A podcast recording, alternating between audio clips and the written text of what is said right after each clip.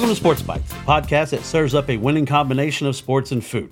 Get ready to dive into the latest scores and game analysis, all while savoring discussions about your favorite game day snacks and culinary delights. I'm your host, Chris Joseph, and together we will explore the delicious intersection of athleticism and gastronomy. So let's kick off this flavorful journey of episode 18. Today's episode is a special one. I have another guest interview, a guy I've been following on social media, really dig his content. Rico knows. You can see him on TikTok, YouTube. But here's the interview I got today. I hope you like it. All right, welcome back to the Sports Bites podcast. We got a special guest with us today sure you've seen his content all over TikTok, all over YouTube. The one, the only Rico knows. Man, I appreciate you taking time in your day to come on. Hey, Chris, thanks for having me, man. Well, for those who don't know, you always kind of come off say you're the transfer portal expert. So this is a new day and age in college football and in college sports all over the place, but mainly college football. And looking at it from last year to this year, who do you think won the transfer portal coming into this year? So coming into this year, I did like an off-season transfer portal uh, ranking system. I didn't. I do not trust the recruiting websites. Right. This is why I exist. Is because I used to go to those recruiting websites for my information in reference to transfers. And just like anybody else, they go there for the recruiting rankings and things like that. Well, I went there for the transfers. And when I looked at it, I thought, man, why did they rank that transfer the way they did? Like, he doesn't look to be that good yeah, he was a five star recruit out of high school, but he's equated to ne- nearly nothing in the production realm, right? Or he just didn't live up to those early billings.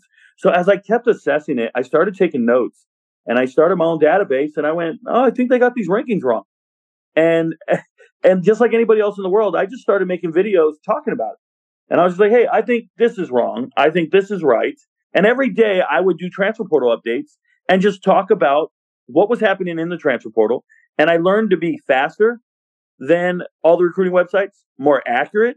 I didn't have errors. Like I can remember there was a player, they said he was going to New Mexico State and he was really going to the Lobos in New Mexico, right? Just subtle little errors on those right. websites. So I started recognizing uh, quality assurance, quality control, QAQC issues on the websites. And instead of trying to fix them, I saw an avenue where I could excel and, and impart knowledge on the entire world on who these guys were, right? Who these transfers were, and who how they were going to have an impact on their team. So I started these rankings, and my rankings were determined by who gained the most players, and I also did like a net gain. So I took apart whoever you lost in the transfer portal. Because when I turn on those recruiting websites, it always showed who they signed, but it didn't talk about the starters they lost in the transfer portal. So after doing the net gain and the net plus, I found my number one team in the transfer portal was Colorado, just by sheer numbers, right? the amount of transfers they signed and what they lost, it didn't matter. They found an immense amount of production. And my number two team, though, was Charlotte with Biff Poggi.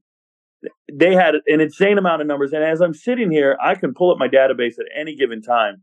And I'm going to tell you that Texas State was number three. And they, they went out and beat Baylor in week one yep. because of the portal. And I knew this going into the offseason. I was like, you know, coming into August, before the season starts, I'm screaming up and down, these are going to be the most improved teams you've seen. And nobody's listening to me. And I'm going, this is who's going to be great. This is, and I, then I, at the, the inverse was, I told you who was going to be bad, who lost players to the portal. And nobody wanted to hear me because I'm looking at my list here Charlotte, Colorado, right? Colorado, Charlotte. SMU was in my top five. Okay. Arizona State had an immense amount of turnover. So did Auburn. But there were teams like USC, the Trojans being a, a, a team with 11 wins and somehow still using the portal to sign 12 transfers. Where you look at a team like Bama or Georgia, they're winning programs and all they used the portal for was to dump recruiting misses. Uh, you had 20 something guys leave Bama, but the majority of them were just recruiting misses. It wasn't like they went out and found 13 starters, right? That's that's what I started noticing though. So yeah, the teams that won the portal really big this offseason. I felt were Colorado, Charlotte, SMU, Texas State, um, and Arizona State, USC, Florida State, James Madison. I can go on for days. I can go down my whole damn list. You'll be like, what? Yeah, but Keon, yeah, there's Keon Coleman's there. a big ad for Florida State this year. He's there he's been balling. Exactly. And and you and then you ask Clemson, don't you wish you had a receiver that could create separation, get open, and win you games? Auburn, which is they had Finley back at quarterback and him not at, at Texas State, you know. I'm I wasn't even surprised to see Auburn go with Thorne. That's fine. If that's what you thought he he you thought he was an upgrade, I didn't think he ever was. I made a video talking about. It. I said this guy's not an upgrade.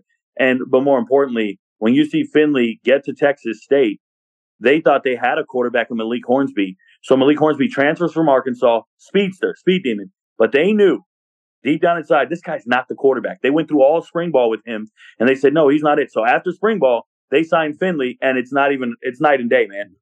Finley's out there looking great.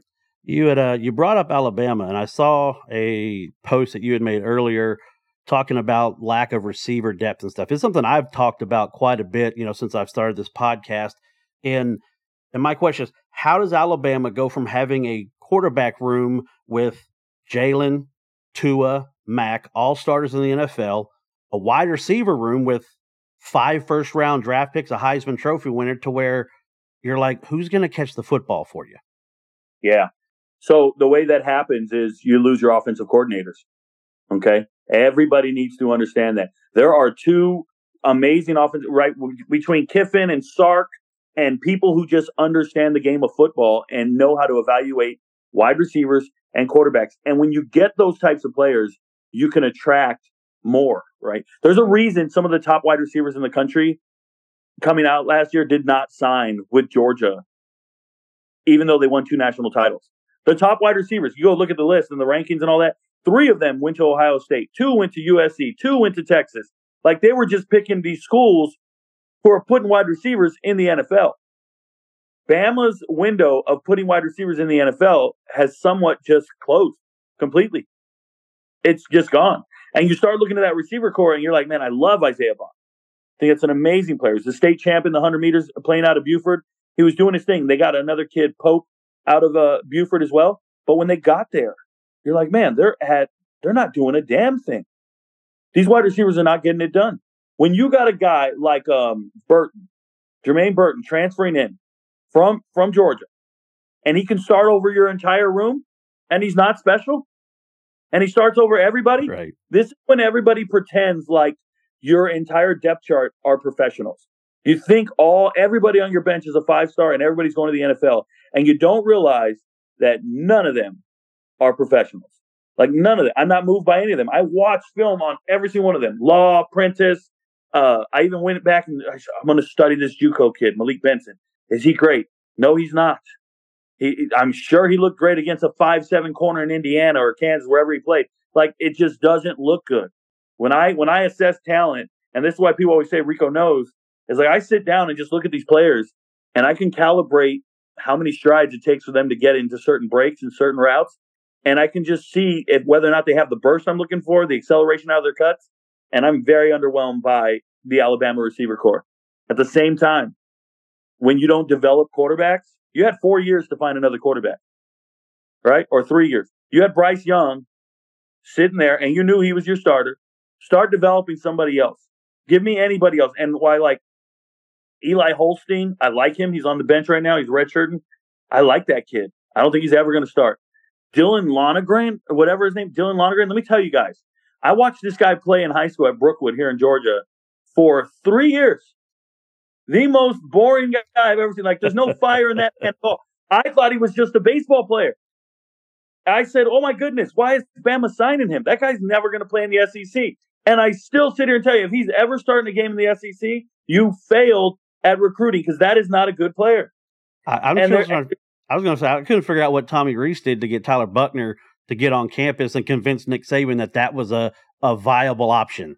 I watched the game against Marshall. There's no way you lose a game with the talent he had at Notre Dame and think you can come to Alabama and just be that good. Tell me this. I, I got a question. You got a big family? You come from a big family? Yes, sir. I come from an enormous family. All right.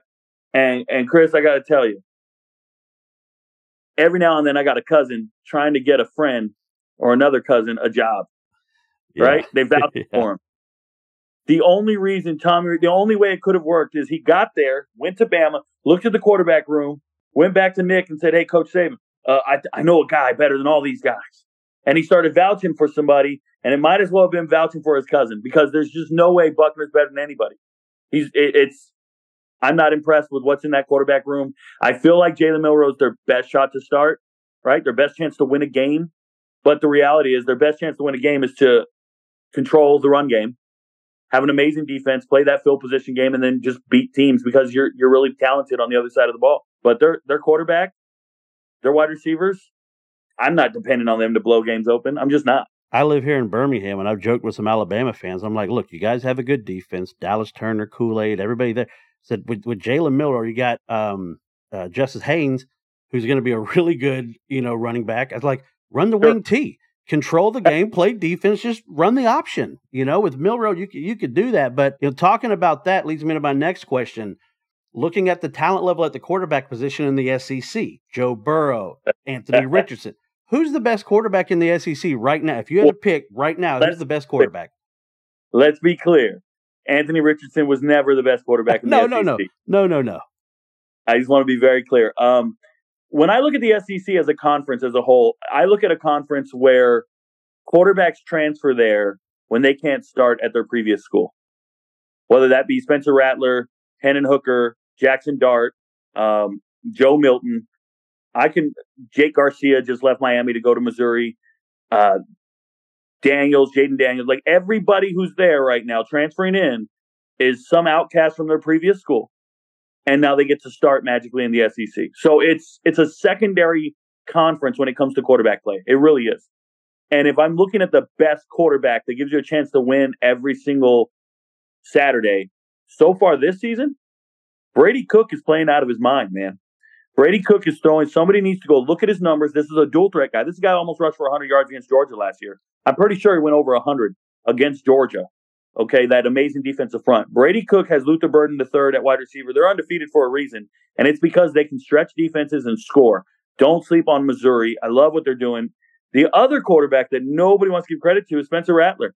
He has no offensive line, and he has he has one receiver that he can throw to and Xavier Legette, and he lost Juju Wells or whatever. Um, he lost Wells, and for me, I, I look at it and I go, man, with no offensive line, he's still getting it done. That's impressive to me. When you look at who's actually going to do things and win games, Carson Beck's not losing games. Georgia's not losing. So Carson Beck's numbers are going to look great. But if I'm telling you, you ask me right off the, the rip, the first guy that comes to mind who's playing out of his mind, go look at the numbers. It's Brady Cook playing out of his mind, Spencer Rattler doing more with less, no running game, no offensive line. I think that he got sacked nine times against North Carolina first week. Nine times? That's absurd, right? But then you got to ask yourself, he got sacked nine times and he still threw for 350 yards.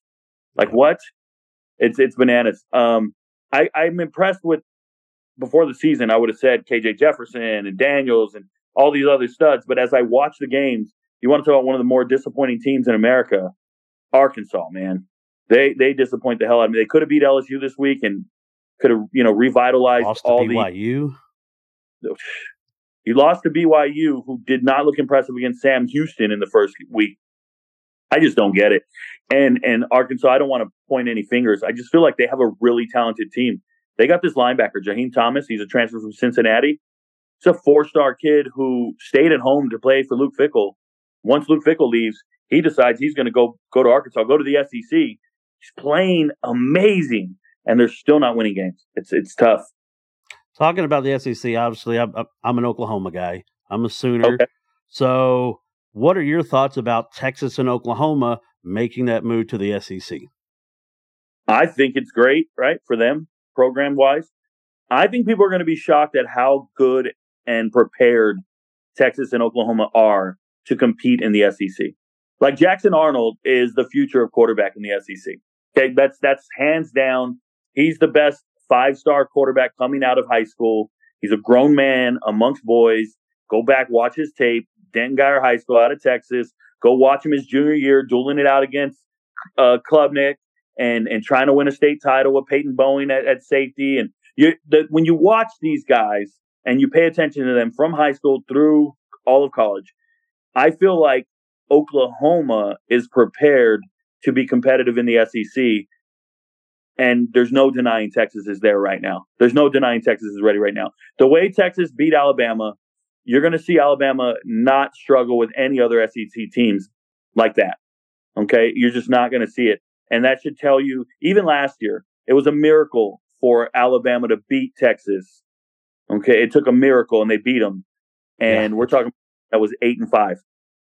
Some missed calls. Some I, am a former official. There were some bad calls, and then it also showed the greatness of Bryce Young when he was able to just make a simple little step up in the pocket because that was a perfectly timed blitz.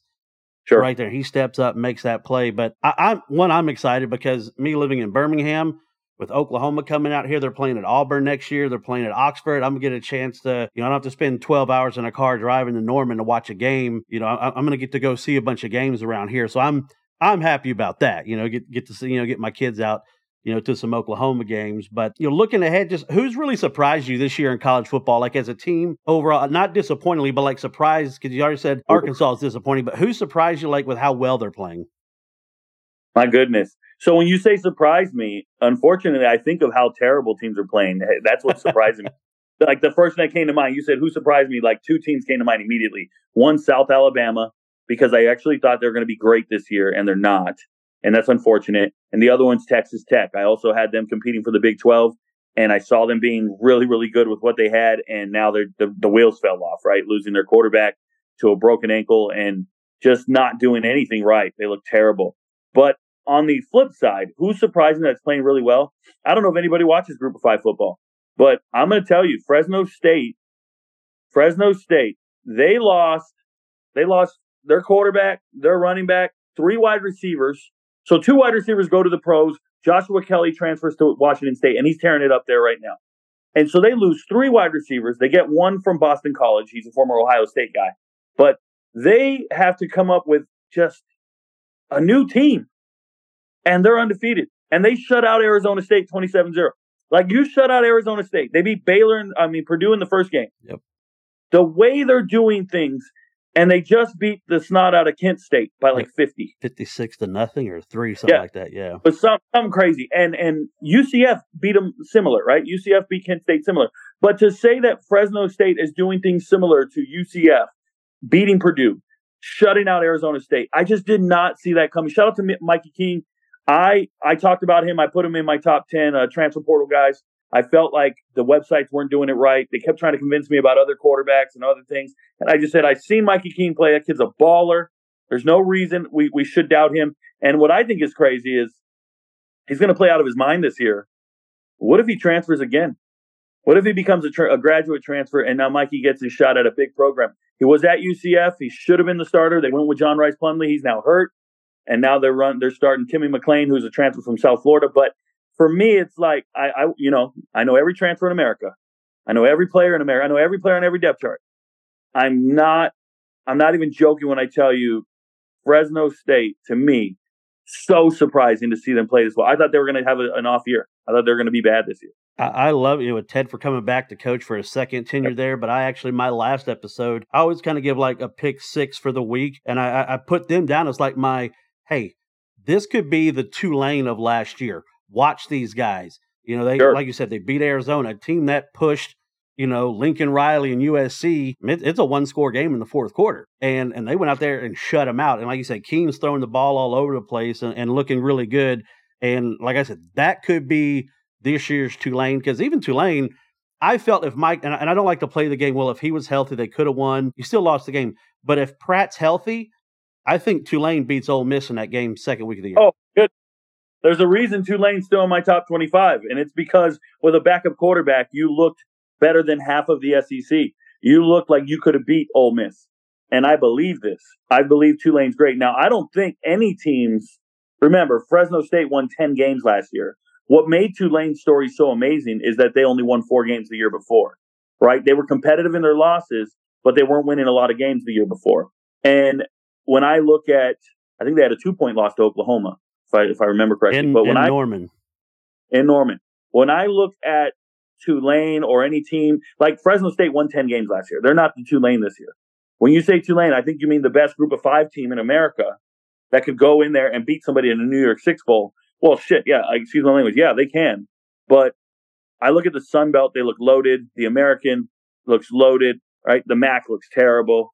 Uh, but I just don't think there's anybody that's going to do the same thing Tulane did. I don't think there's anybody with a losing record last year that's going to flip it over and be amazing. You know who it might be? Is South Florida next year. Okay, next year South Florida might be a, a team to reckon with. They're just so good and competitive. When I thought they were going to be terrible this year, and they're not. Alex Golesh coming over as their new head coach, the former Tennessee offensive coordinator. He's flipped that team around without like huge turnover on the roster. He just made them good players. It's awesome. Yeah, if they had a a little bit more experienced quarterback, I think they'd win that game against Alabama. They just, I mean, oh. they, they, they, yeah. just you know, kind of hamstrung of what they could do. But uh, Byrum Brown, Byrum Brown's good, man. Oh, he, he, yeah, it's uh, they'll be fun to watch. Coaching changes, stuff like that. We all know what's happening uh, up in Michigan State. Mel Tucker now out. There's a lot of reports that Lance Leipold at Kansas is one of the leading candidates. Who do you think's interested, and who do you think uh, should take that job? You know, I made a video on this, and I talked about who should take it and who will take it and who could take it. Uh, they they throw around names like Elko out of Duke. They throw around names like Leopold out of Kansas. I want Jim Leonhard to be a head coach somewhere. Former Wisconsin interim head coach. I like Jim Leonhard to be a coach. I also like um, what's his name out of uh, out of Toledo. Camp, I think it's Candle, Jason Candle. Mm-hmm. Uh, Jason Candle, the Toledo head coach. He's he's just good. He knows what he's doing. He knows the area. He knows the MAC really well. So he knows how to recruit in that region. He gets more out of his teams. He's been winning there for a while. So Jason Candle, Crandall or Candle, one of the two. Uh, I like him a lot. But yeah, man, it, I think Michigan State's willing to throw some money at that position. So somebody's going to take the job. They can go get someone. Chris Klieman would be the oh. guy I would try to go get. Yeah. If if I'm any program and I'm trying to get an upgrade at my coaching position, Chris Klieman is second to none to me. He just builds champions, right? Kansas State out of nothing, being at North Dakota State, just knowing that whole upper region and just the development that that he does. I'm so impressed with Chris Klieman as a head coach. Last question I got: you, you talking about the Big Ten? How legit is Penn State shot to win the Big Ten? How legit Penn State? Well, well, they play in the damn conference. Um, they, you know, somebody's moving them up in these charts. I think they moved up to like six in the poll. I don't necessarily go there, they looked really well, like really good against Iowa. They beat the hell out of Iowa, 31 0. Iowa can't score on anyone. I get it. But I think if there was ever a year they were going to be competitive for the Big Ten championship, it's this year.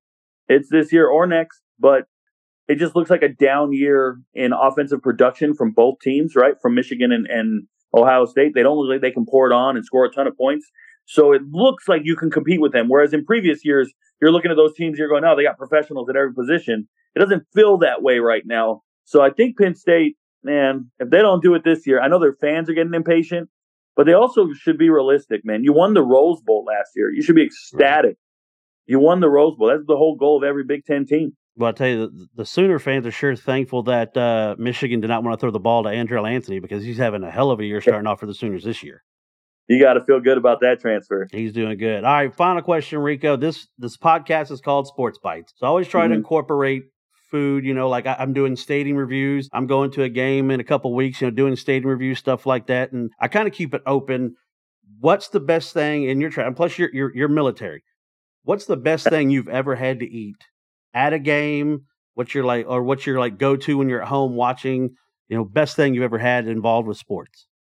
So going to games has always been pretty lackluster for me. I want to explain this. I go to a lot of stadiums and I'm just kind of underwhelmed. I I don't like a lot of the stadium food. I don't tailgate all that much. I'm not a big alcohol drinker. Right. So I'm not tailgate, but we've been to different stadiums and it didn't even feel like a football game. I went to the Cowboy Stadium for a game. It was it was it felt like a funeral, man. Nobody was cheering. It didn't have the right atmosphere. Because it's eighteen dollar beer day at, at Jerry World. And on the flip side, I went to the Mercedes Benz Stadium in Atlanta, and every condiment there, or every um, you know, when you buy your drink, your food, and you get your meal, it's like five bucks. It's the cheapest thing in the world. They did something yeah. where they made it. So I love that. But I don't go to games now. I have to watch 133 FBS teams and know about them. I have my monitor. I have two monitors going. I record every game because I watch the games during the week. Sure. Right. So I, I watch every conference every day. I rewatch them over. Uh, I with the games recorded, you can get them done in about an hour. But I got two monitors going, and then I have my TV cut into fours. So I watch six games at a time. I'm all in, and if I was to go to a game, I would miss like all these games being played. Right, exactly. So I I can on Saturday. So when I rewatch them throughout the week, I don't have that much. But I want to tell you this: I have a significant other. Shout out to Kim Jones, right? She's amazing, and Kim Jones makes me meal after meal after meal, and I never have to move. And Kim is the most amazing cook. She's from the South, um, from Louisiana, and so she can make gumbo and oh. some crawfish and some other shit, like some some immaculate meals that I could never make in my life. I'm from Southern California. I don't know anything about this stuff, but she made some ribs this past weekend, and she she lathered them up and slathered them up in a way I have never. They were succulent, bro. And I and I quote this this thing. I shouldn't say this out loud, but you don't need no teeth to eat my meat. That's what that's what she says right now. out there, but it was real, man. I, I'm so blessed. So I'd say any type of meal that my significant other that she's making for me while I'm watching the games, I am happy because I don't have to get up and go. But every time I go tailgate, I don't know what the hell you guys are eating, but it's always disappointing. Well, man, Rico, I appreciate it. Tell everybody how they can follow you and, and see your, your content, man, because I really enjoy it. I think people out there, uh, you know, need to know more about you. Sure thing. Thanks for having me once again, Sports uh, Podcast. I believe you, uh, Sports Bites Podcast. But to find me, you guys got to find me. Uh, it's real simple. Rico knows either one word or two words. You just search it. You can Google it. You go to YouTube or TikTok. I am not on Facebook, Instagram, Twitch, I'm not on any other platforms, just Facebook and TikTok. And uh, Rico knows you'll you'll know when you find me because I'm just talking, just trying to impart knowledge on the world. Like I said, it's good content, guys. Get out there, go check out Rico Knows, man. I appreciate it. Have a good weekend, and uh, maybe we'll hook up later and, and talk about the transfer portal when it opens back up in the wintertime. Oh, my pleasure. Thanks for having me. Well, guys, I really hope you enjoyed that interview. It was kind of it was fun for me to get Rico on, and again, follow him on TikTok, YouTube. Rico knows does a pretty good job with his content. I think you'll really enjoy it out there. But that's going to do it for another episode of Sports Bites, where we dished out the perfect blend of sports and food for your ears. And I hope you savored the flavor of our discussions and found them as satisfying as your team winning on the field. If you're hungry for more, then don't forget to subscribe, rate, and review the podcast on your favorite podcast platforms. Stay connected with us on social media for the latest updates, mouthwatering recipes, and sports insights that hit the spot. Until next time, Remember to keep your appetite for sports and food alive, and may your game day snacks always be on point. Good day, everyone, and remember to always positively move forward.